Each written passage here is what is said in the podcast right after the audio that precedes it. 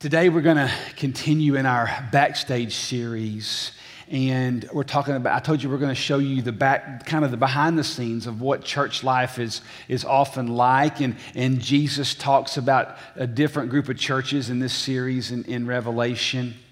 And today we're going to continue talking about a church that's very famous for what happened there. And it, when, I, when you read this passage, it, it made me think of something that actually just happened to me yet again. It's happened to me many times throughout my life. We were in a, a personnel meeting the other day, and and uh, man, I, I, got, I got totally duped on something.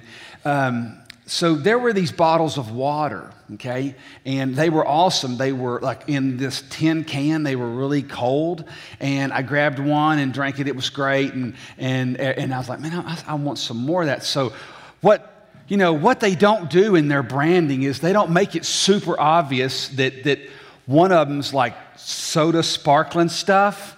So you know how like you got you ever had this where you had your mind ready for something and you drank something else and it's awful. Like you, I, I remember a time uh, when I was a kid. I think it was Purity that was making. They would make orange juice in yellow jugs and milk in yellow jugs, and my mom would buy both. And you'd go, and I was notorious for drinking from the jug, you know, which, you know, moms hate. And, and so I think that's been something that all boys do. And so I would go grab the jug of orange juice, and if you got milk, oh man, because your mind is ready for something else, right? And there's no going back. Like I couldn't erase it. Uh, that whole meeting, I was sabotaged because I grabbed this sparkling water and it was gross. And it's, it shouldn't even be on the market. And, and it bothered me a lot, still does. I, I may just need to call them and say, come on, make that thing orange or something where I know what I'm grabbing if I'm, you know. Um, and and it, it makes me think a, a lot of, of what we're going to read today. You know, there's a, there's a very famous preacher in the last 40 years was a man named Warren Wiersbe and he's a, he's a fantastic communicator and a really great commentary writer. And Warren Wiersbe, I read this article that he posted. Uh, it was an, actually it was an interview with Preaching Magazine, and and yes, they make magazines for guys like us. And and um, and in this article, it was decades old. He was even he was getting old then, and. And, and he said something in that article that I've never forgotten. Now, here is an intellectual among intellectuals, and he said, the older I get in preaching, I, have just given up the need to try and be profound. And, and I thought, man, that's pretty interesting. From a guy who is very capable of being profound, you know, there's a pressure when you come up here to try to show you, and what he was getting at in this, in this interview, there's, there's a pressure to try to unlock something that like nobody's ever seen in 2,000 years, and that's just not going to happen. And so today I'm going to talk to you about a passage, and I'm certainly not going to try to be profound, but I will tell you it's a tough passage. It's a tough passage because Jesus is just blunt. He's not harsh, he's just blunt. See, we have this picture of Jesus as this uh, meek and, and, and suffering servant, which he certainly was. But if you read the New Testament for what it is, you see a side of Jesus often that is not gentle. Like, take for instance the time that Jesus went, in, went into the temple with a bullwhip, kicking over tables. And, you know, we don't, pre- we don't know what to do with that kind of Jesus that, that has that kind of anger over holiness issues. Jesus today is, is, is he's just, he's blunt with this particular church. So here's the good news for us. We're going to look at what they did and we're going to be we're going to learn from it and i love doing that I, I, I, it's, it's a bible study method that i use often in my own personal life i call it uh, observe the opposite so it, it kind of works like this just observe the opposite. You look at a situation, you see where they went wrong, and you do the opposite. Okay? So, and I do it. I do it all the time. I'll give you a perfect example. Blessed are the pure in heart, for what? They will see God, right? So flip it. Not blessed are the not pure in heart, they will not see God. So, so it's, it's fascinating what you can learn uh, uh, in, in the scriptures when you flip it. So, we're going to observe the opposite today. We're going to look at these people and we're going to look at where they missed it and we're going to see what we can learn from it. So, let's turn to Revelation chapter 3. It's the very last book of the Bible. And this is a church called Laodicea. And it's a complicated name, but, but it's a very, very famous church for what Jesus says to them. So it's the very last book of the Bible, Revelation chapter 3. If you're on a digital platform, it would be uh, the New American Standard, NASB, if you want to go word for word with me on this deal. So let's look at it. Here's what, here's what Jesus says to the angel of the church in Laodicea, right? The Amen. That, that means the so be it. It's an absolute. The faithful, the true witness, the beginning of the creation of God, now he speaks to the church. So he, he literally is communicating with the church, just like Clearview, and this is what he has to say to them I know your deeds, that you are neither hot or cold, excuse me, that you're neither cold nor hot. I wish that you were cold or hot. So, because you are lukewarm and neither hot nor cold, I will spit you out of my mouth. Because you say, I, I, am rich and I've become wealthy and I, I have need of nothing. And you do not know that you are wretched and miserable and poor and blind and naked. I advise you to buy from me gold refined by fire so that you may become rich. And white garments, that is, buy from me white garments so that you may clothe yourself and that the shame of your nakedness will not be revealed. And buy from me eye salve to anoint your eyes so that you can see. Those whom I love, I reprove and I discipline. Therefore, be zealous and repent. Behold, I stand at the door and knock. If anyone hears my voice and opens the door, I will come in to him and I'll dine with him and he with me. He who overcomes, I will grant to him to sit down with me on my throne, and I also as, as I also overcame and sat down with my Father on his throne. He who has an ear, let him hear what the Spirit says to the churches. So, what you see in this passage is, is a whole lot like me accidentally drinking that seltzer water the other day. I didn't, you know, just throw it out of my mouth, you know, for the whole personnel committee to, you know, enjoy, you know, which would have been gross, right? But there's just, you know, here's the reality of this passage, you guys. There's just no dignified way to talk about puking. It's even a little strange. I mean, personally, I don't even like it. Even when we had little, when our boys were little, like that's the fastest way to get me out of the room, you know? I mean, I might just faint. It's awful. I have zero tolerance for that. Like, I've field dressed elk cannot handle children and the Ralphin. No, won't do it. Uh uh-uh. uh. will not do it under any circumstance whatsoever, you know? And, and, and so there's just no dignified way to talk about this. And I think that's what makes this passage, it's one of the most famous metaphors in all of Scripture. Can you imagine that when God thinks about a church, He's saying, You make me want to vomit. I mean, that's, that's a lot. I mean, that's a lot. It's the most severe form of rejection I can think of. The mental picture is what's staggering, isn't it? That God would say that about a church. Why would He say that? Well, I, I think there's, there's, there's a re- revelation in Revelation here about why he would say that. If, I want you to look in verse 20. I think in verse 20 is where we see the reveal. You got to kind of back up for a second and look at it. It, it. Jesus says to them, Behold, I stand at the door and I knock. Now, now think about something for a second you only, when you knock on a door, when you physically, when you knock on a door, what are you doing? You're asking for entrance into a place that you don't have access, right?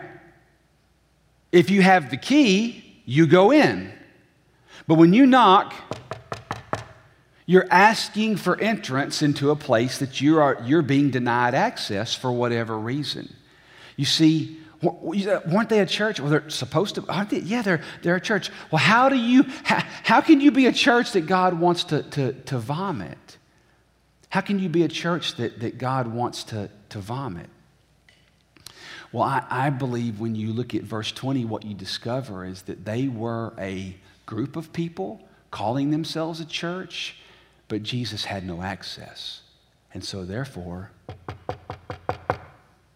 it'd be kind of nice if you guys would let me in, would change things, not a little, but a lot.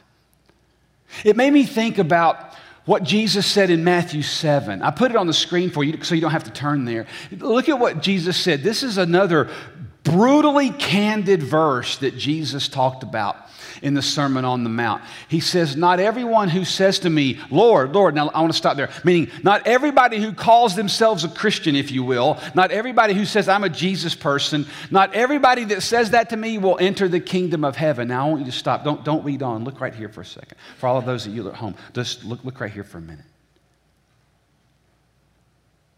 Let that sink into your DNA. There's a lot, Jesus is saying there's going to be a, a score of people on the day that they stand before eternal God that are going to believe they were Christians and they are not. Look at what he says not everyone who says to me, Lord, will enter the kingdom of heaven, but he who does the will of my Father who is in heaven will enter. Many will say to me on that day, Lord, did we not prophesy in your name? And in your name cast out demons? And in your name perform many miracles? And then I will declare to them, I never knew you. Depart from me, you who practice lawlessness. It's really a, parallel, I think, in some ways, of verse 20. I stand at the door and I knock.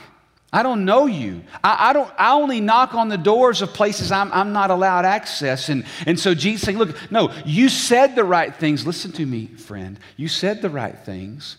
You talked the right things. You showed up at all the right things. But the reality is, Jesus had no access to your life. So, in a, what's the problem with the church at Laodicea? Well, I would say, in a sentence, it would be like this. If you could boil it down into a phrase, never mistake a sanitized life for a sanctified life. Now, I want you to let that go deep into your life for a minute. Never mistake a sanitized life for a sanctified life. Sanitizer. Boy, that's hot on the market these days, isn't it? It's, it's a big deal. But it's not guaranteed to kill every germ. It just makes you feel, you know, better. It does work to, to some degree, right? But it's, it's only, it can only go so far. And, and, and so, what we see in, in the church at Laodicea is they were, same thing in Matthew 7. They knew the right things, they said the right things, and maybe even they did some of the right things. In fact, I don't think these were bad people. Listen, listen really close. I don't think these were bad people. Actually, I think it's probably the opposite. They were probably pretty good people, sanitized people, but they were not sanctified people. So it, it, leads to question what does it mean to be sanctified? That's a, that's, a, that's a big church word, right? It's a big church word that we use a lot. I wouldn't expect you to even spell it. it, it it's something that only people like me tend to, and Christians, we tend to use words like this. And, but it is a good word, and, and it's a word that has, it's deep and rich with, with meaning. What does it mean to be sanctified? Well, before I tell you that, I will tell you that first, before there's sanctification, there has to be transformation. And I think that's what was missing in the church at Laodicea. They had all the right outsides, but the insides. You know, you can't, you can't put hand sanitizer on your kidney. You can't put hand sanitizer on cancer. You can only put it topically, right? So you, you can try, but it's, it's not going to get on the inside. So, so transformation has to happen. And that's what's going wrong in Matthew chapter 7. There, there had been people that said, oh, yeah, Jesus is my Lord. Oh, yeah, yeah, I'm a Christian. Yeah, I, I'm a follower of Jesus. But there was actually no real transformation. There first has to be transformation. And then there is separation. That's, that's what sanctification is. There, there first has to be transformation, and then there is separation. Now, let me tell you what to be sanctified. You hear that word at church from time to time. Let me tell you what sanctified means it means that, that God saved me, He transformed me. So God saved me. So I was saved. For me, September 2nd, 1990. I was saved. I was transformed. I did repent. There was transformation. I was saved. Today I am being saved. And there will be a day where I will be saved.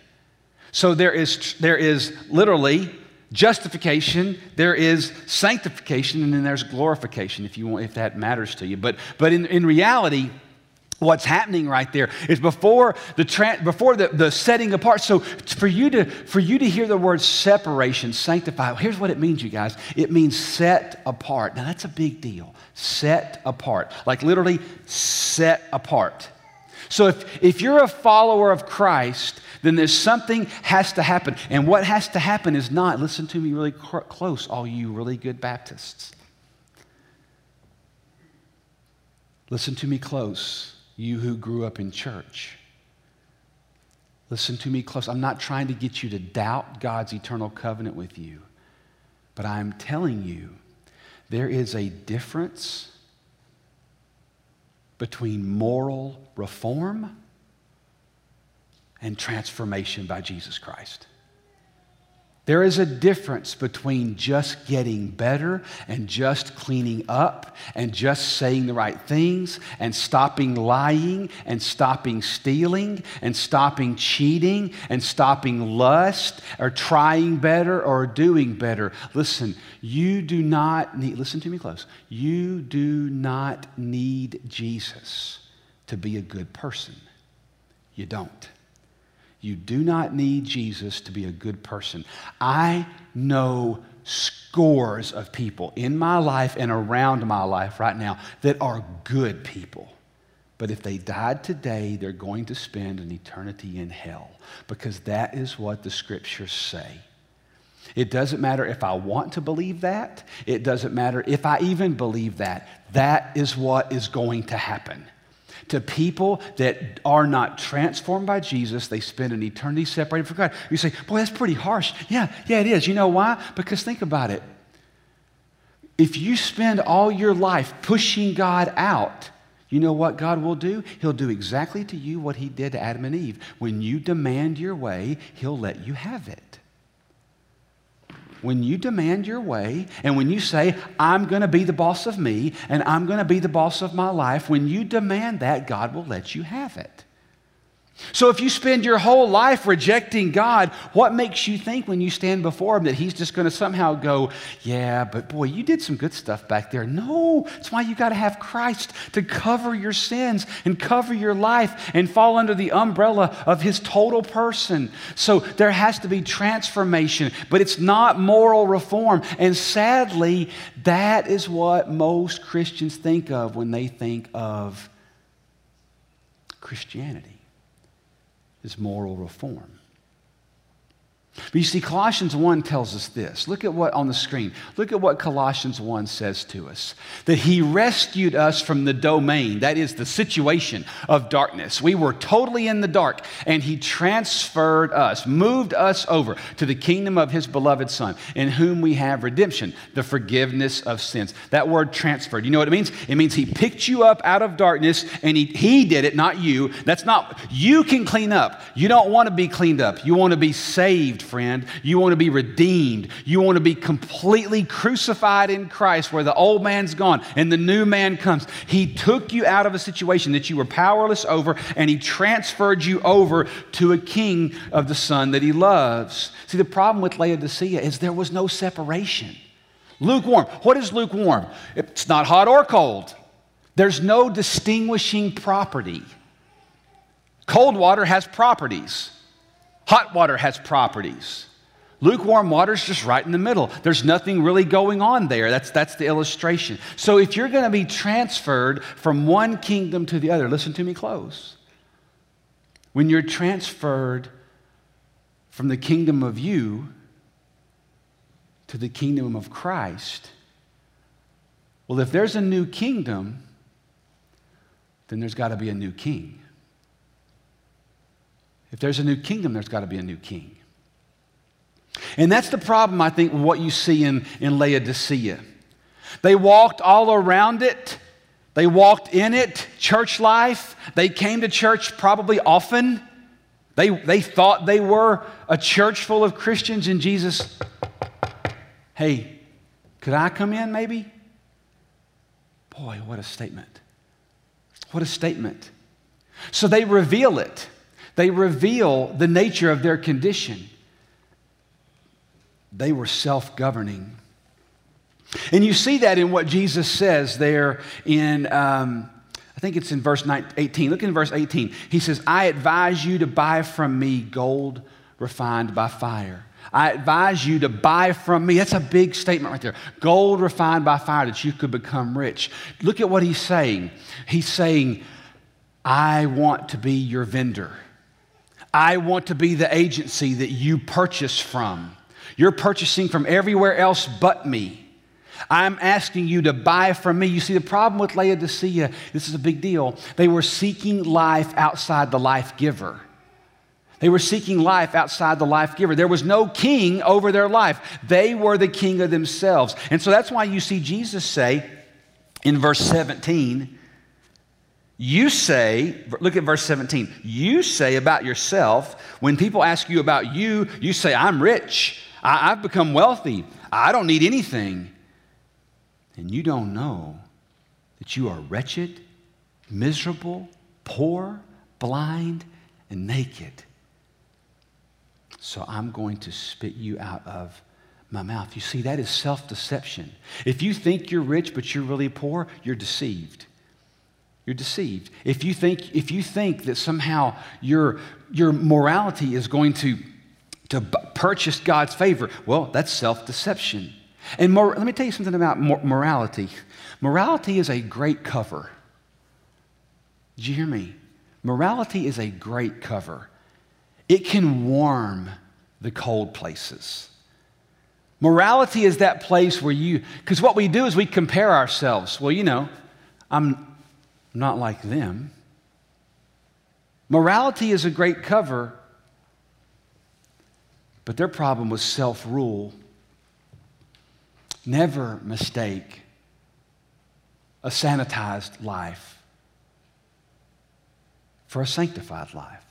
Never mistake a sanitized life for a separated life. The problem is they weren't holy unto the Lord. And friends, I want to tell you the longer I go in ministry and the more I listen to pastors across the country and the more I listen to Christian music, and the more I read Christian books, and the more that I read Christian media, you just don't hear a whole lot about our call to holiness. To be holy unto the Lord, holy unto God, separated, not sanitized, separated, not sanitized.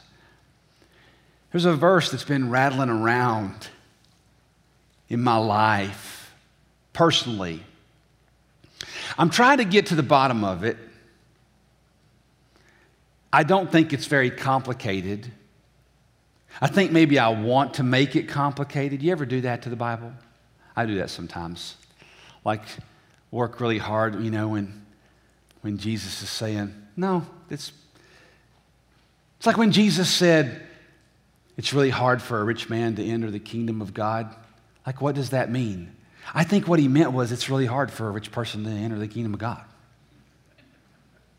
because they got everything.